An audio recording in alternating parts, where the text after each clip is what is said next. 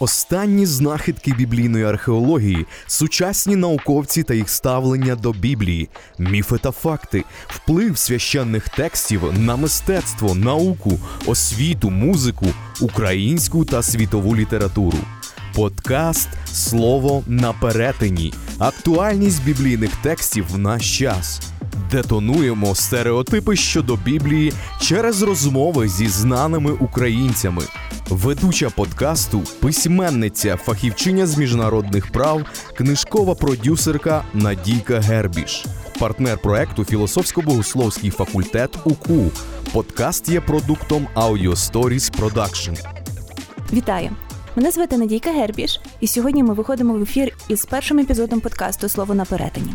Тема сьогоднішнього епізоду як трактує Біблію сучасна медицина. Гість студії професор Петро Сельський, доктор медичних наук, декан факультету іноземних студентів, професор кафедри патологічної анатомії і судової медицини Тернопільського національного медичного університету. Вітаю вас, пане Петре. Вітаю, вітаю всіх, хто з нами. А мене як людину із вразливою психікою завжди сильно бентежило те, навіщо в Біблії стільки подробиць, наприклад, різних кривавих деталей убивств. Вони мені особисто нічого не говорять, тільки лякають. З іншого боку, для вас, патологів та судових медиків, це дає добрий матеріал для певного ретроспективного аналізу. Чи то так? Так і є, Надіко.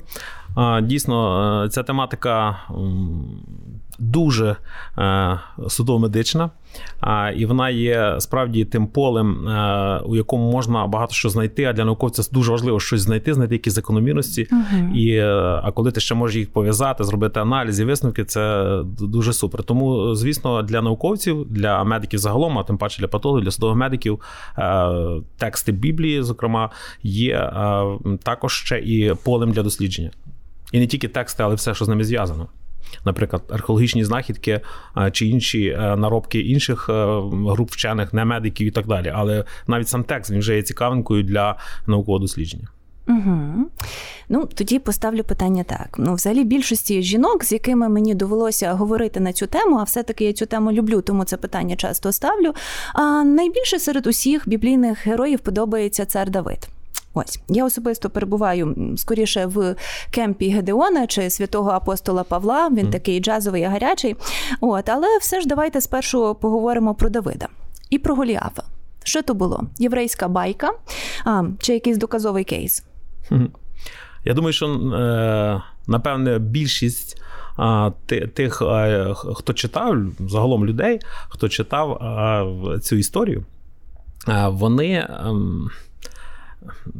Точно, якщо так е, е, щиро з ними поговорити, якщо б можна було зробити таке анкетування анонімне обов'язково, вони напевне би все-таки сказали: Окей, це легенда. Це легенда, правда, легенда з глибоким змістом. Цілком можливо, що деякі речі там і відбувалися, дещо сталося в цій так. історії, але як завжди гіперболізація і таке і таке інше. Тобто, в основі реакції легенда.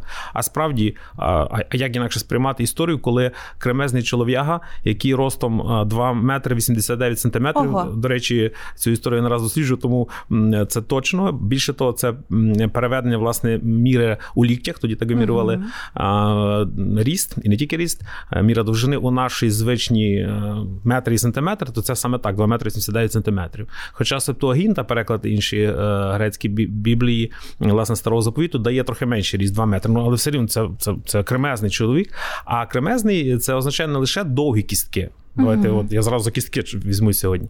А і загалом скелет, так, е, за розміром великий, але ще і товщина, очевидно, симетрично велика. Якщо він здоровий, нормальний, mm-hmm. великий чоловік. Це означає, що е, з ним справитись і без озброєння важко. А тут камінчиком, гладким, тут камінчиком. з пращі, з рогатки, по суті. Безпосередньо в лоб. Так. Причому лоб, зауважте, це не скронева кістка, яка легше пошкоджується, не інша угу. якась. А саме лоб. І жбурляє дитина, практично, підліток. Підліток, навіть якщо він дуже сильно розвинутий, фізично е, тренований і так далі. Е, камінчик в лоб, який симетрично збільшений. Угу. Лоб і так, лобна кістка і так досить міцна. А коли ще й симетрично збільшена, отже, логічно очікувати ще й товстішу її, так, більшу товщину. До речі, саме цікаво, що ізраїльські вчені навіть проводили Дослідження цікаві, тобто експериментальні. Вони робили макети відповідні і пробували неодноразово власне пробити, от е, приблизно такою самою силою удара, удару цю кістку з вишним камінчиком. Це була галька, очевидно, угу. за дослідженням. Не вдавалося, або принаймні те пошкодження не було фатальне. А чому ж вона була пробита? Чому я стверджую, як науковець, що це не легенда? Все таки ця історія була точно. Розкажіть, розкажіть. Я думаю, е, ключ полягає в тому, що ми починаємо відразу з е, неправильного шляху. Ми кажемо кремезний, здоровий, нормальний чолов'яга, там чоловік, ага. а він хворий. А виявляється, Звідки битва це відомо. Виявляється, битва була з хворим чоловіком, тому що так, такі а, такі дані про ріст, а, які ми маємо сторінок Біблії, свідчать про те, що в нього а, з великою ймовірністю була хвороба. Ця хвороба досить складна. Це пухлина. Пухлина називається аденома гіпофіза е, е, передньої частки. І а, при цій хворобі розвивається ось що. Якщо е, це починається в дитячому віці, в ранньому дитячому віці, е, до так званого пубер, е, пубертантного періоду, то це розвивається гігантизм. Угу.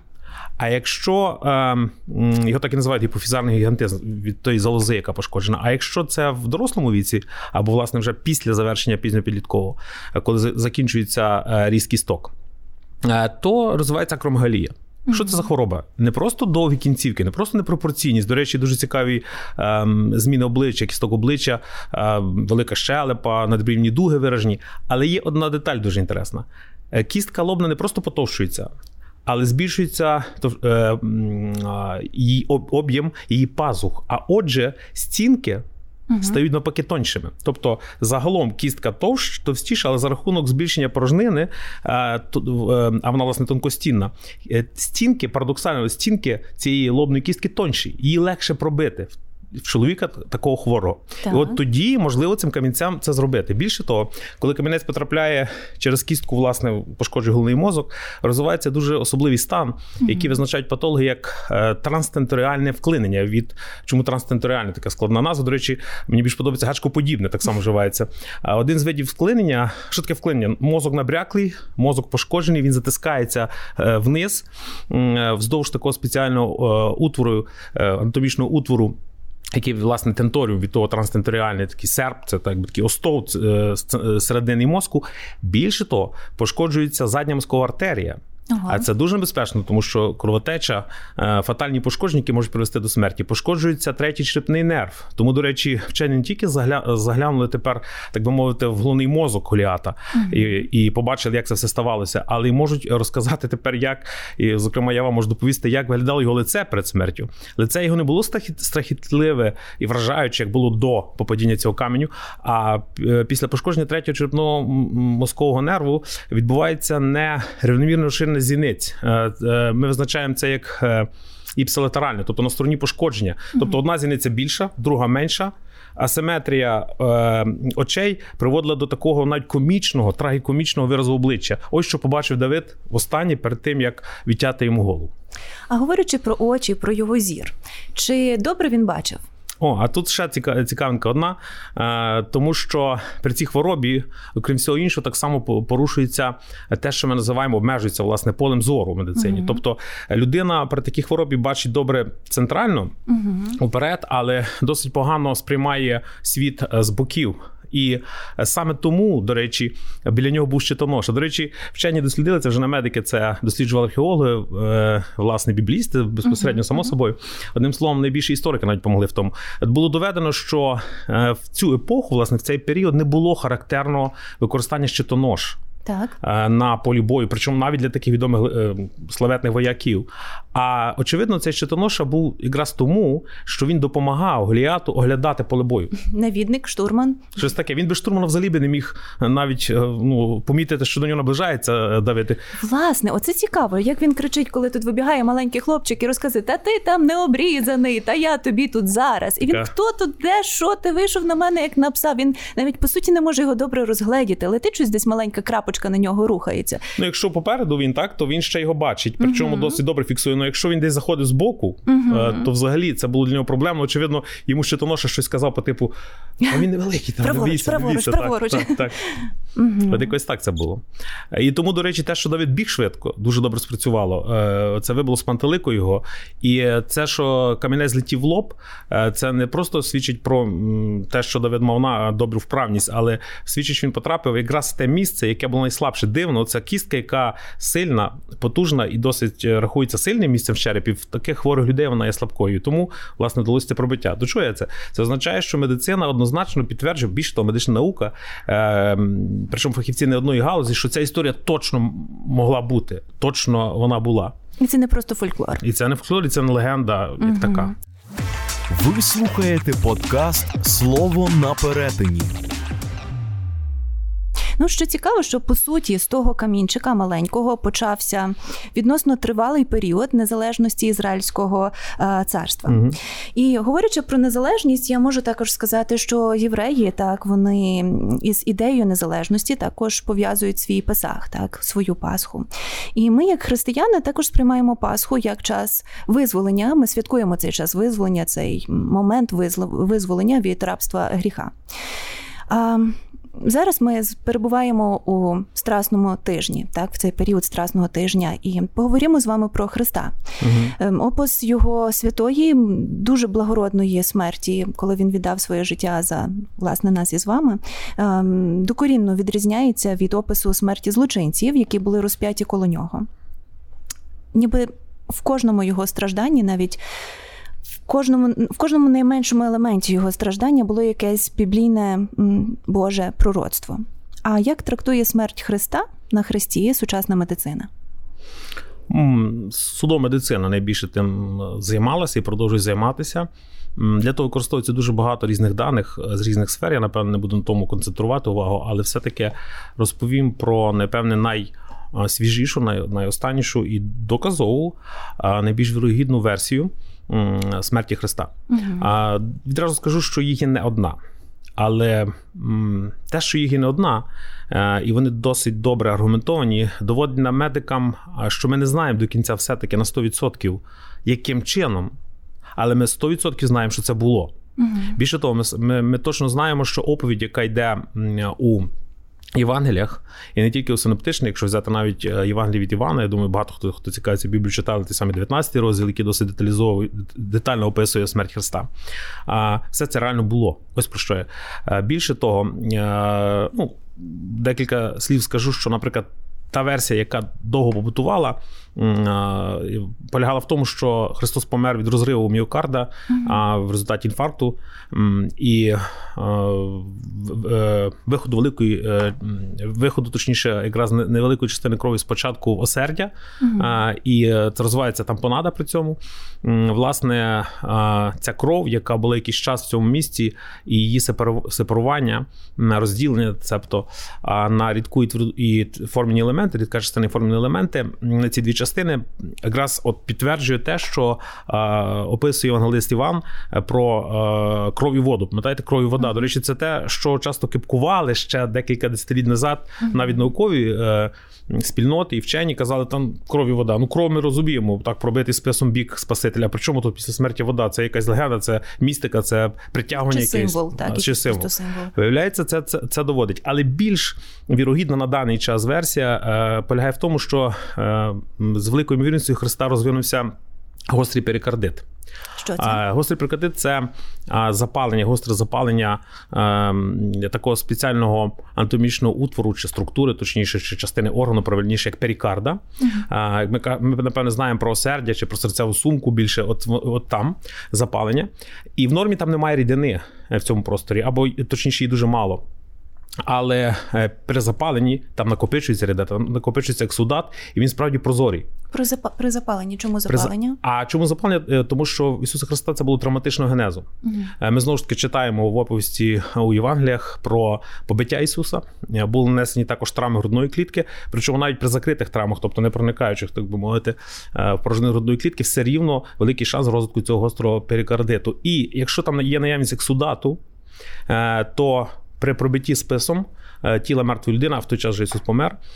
Справді виходить в кров і вода, тобто оцей ексудат е, із перікарду. Таким чином, оця версія дуже дуже добре чітко доводить, що це не символізм лише, це е, не ем, от запис, тому що так могло статися, це реально було. Це реально було. Ось це те, що вирізняє дуже сильно смерть. Чому вирізняє? Вона так. не тільки підтверджує, це не тільки підтверджує е, вірогідність біблійної е, оповіді і, власне, от Євангелія, але і Євангелій. Але, зокрема, я я взяв сюжет саме з Івана, так? Але тут ще є один момент. Е, найперше, це доводить, що Ісус помер угу. раніше від злочинців.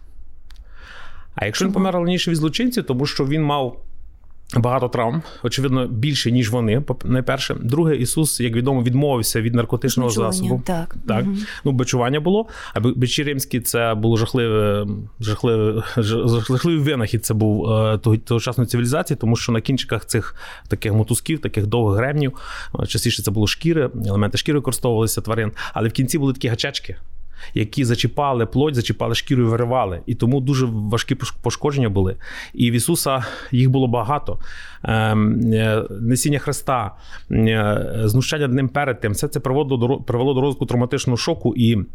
Серце вже було в дуже важкому стані, було дуже важко працювати. А додайте туди ще цей гострий перикардит. Ось і е, ця зупинка серця. Е, Його серце можна сміливо казати, буквально зупинилося заради людей. Так, тобто він не помер, як вони. Знову ж таки, чим вирізняється його смерть, чим це доводить, що вона вирізняється. Він не просто помер скоріше, як вони. Він помер не так, як вони, тому що його серце зупинилося. А римські вояки для того, щоб прискорити смерть, вони ламали гомілки. До речі, гомікові кістки, власне, uh-huh. там наносився удар, і е, розп'яті вони обвисали на верхніх кінцівках, тобто на руках, і відповідно відбувалася задуха. Але так як Ісус помер раніше, йому гомілки не переламали. Тому збуло ще пророцтво, до речі, про те, що йому не будуть так. ламати. Так uh-huh. знову ж таки, це не просто образ, це не просто якийсь прообраз, це реально те, що сталося, і е, все більше досліджень доводить, е, що так і відбувалося розп'яття. Чому він відмовився власне від знеболення, коли йому пропонували? Що цікаво, що він не від цього відмовився. Він е, прийняв, е, ми не знаємо, яка кількість була випита, е, але точно він е, не відмовився від самого оцту. Mm-hmm. Очевидно, це був винний оцет, який виготовлявся через е, шляхом просто перекисле як ми кажемо, так. Тобто mm-hmm. після цього і цей винний оцет змішаний з водою добре втамовував спрагу. Mm-hmm. і Частину цього Ісус прийняв, але інша суміш, яка точно використовувалася при розп'ятті для того, щоб смерть була довшою. Тобто це не було з такою гуманітарною якоюсь, знаєте, місією з якоюсь благо, з якою благодійною метою, щоб полегшити страждання. Частково, можливо, там і був якийсь елемент, але насправді, щоб продовжити муки. Так от Ісус відмовився від цього наркотику, і він переніс страждання повністю, як вони були, не не полегшуючи їх. Але е, це привело до того, що смерть наступила знову ж таки скоріше, тому що шок в нього розвинувся скоріше, притікав е, більш е, короч, в коротший термін, швидше і тяжче. Тому він і помер раніше. Тобто було два чинники травматичний шок і оцей гострий перикардит це все привело до того, що Ісус помирає скоріше, ніж злочинці. Також. Дослідження власне самого розп'яття як такого, тобто, власне, е, бивання, вставляння, так це жахливо, але так і було цвяхів у е, тканини людей. А саме це відбувалося в е, в принципі на на, на фінальній стадії перед тим, як піднімали цей стоп, цей цей е, дерев'яну цю структуру е, з людиною. Це також досліджено судовими медиками, е, досліджено і фахівцями, е, власне, медиками, науковцями і іншими. А що власне відбувалося? Чому він дійсно е, Ісус прийшов все сповна? Чому цей біль був до кінця пережитий ним? Чому він не уник ніякого болю? Справа в тому, що дослідження сучасні показують, що розп'яття відбувалося не в ділянці долони, як до речі, довший час думали, і, наприклад, середньовіччі 100% всі розуміли, що саме долоні. Але розп'яття відбувалося, таким чином, що руки розп'ятого пробивалися е, в ділянці зап'ястя, кісток зап'ястя. А це означає, що окрім пошкодження цього місця, е, то так само пошкоджувався серединний нерв. uh Серединний нерв не просто викликає знерухомлення кінцівки, але викликає шалений біль, який постійно триває. І Ісус в такому болі проходив цей час. Я вже не кажу про те, що йому для кожного дихання потрібно було підніматися на хресті, вдихати. Це викликало жахливий біль, тому що натягувалися власне е, тканини рук і ще збільшувався тиск на ці пошкоджені вже нерви, але так само і поранені ноги, що само собою були. Але вже навіть пошкодження цього середину нерва свідчить про те, наскільки це жахлива тортура була. І, до речі, цікавість полягає в тому, вже така наукова цікавість, що при тому палець великій руки приводиться до середини, до долоні. І тільки так е, е, стається з долоною, якщо пробити середини нерв. Так от цікаво, що в туринській плащаниці також тема дуже інтересна, я не буду зараз це заглиблюватись, але там саме так долоня виглядає е, руки людини, яку ймовірно вважають також спасителем. Цікаво, що в середньовіччі того не могли знати. Тобто, якщо це була підробка, я вже так до того просто скажу, то звісно, що була би просто ну, лежала рука, так там в будь-якому іншому вигляді, але оцей палець приведений до середини свідчить про те, що розп'яття було саме реальне, що це була реально розп'ята людина, і тому що удар проходився цяха саме е, в ділянці зап'ястя. Це якби ще один доказ того, що дуже багато є сукупно фактів про те, що Ісус пройшов е, смерть. Смерть була реальна, яка була реально в той час застосовувалась. Е, він пройшов по іншому, абсолютно з іншими. Е, з іншим перебігом, навіть е, все це, всі ці страждання, про які навіть говорити важко медику, що говорити про сприйняття е, цієї смерті його близьким, мама, друзі і так далі. Але він все це прийшов однозначно заради людства, і це доказ медики. Це доводять вчені медики, особливо судові медики, доводять це, що це було реальністю. Можна тільки уявити собі, якою була радість учениць і mm. учнів Ісуса Христа, коли вони дізналися про те, що Він все-таки воскрес, і все це залишилося справді просто історією, яка була записана так деталізовано, і тепер стає а, зрозуміло, чому так деталізовано було описані ці страждання, ці криваві епізоди у святому письмі. Дякую вам дуже за цю розмову, пане професоре. На сьогодні ми прощаємося. Світлого переможного вам і нам усім великодня. Почуємося. Дякую, бажаю всім всього доброго. Дякую.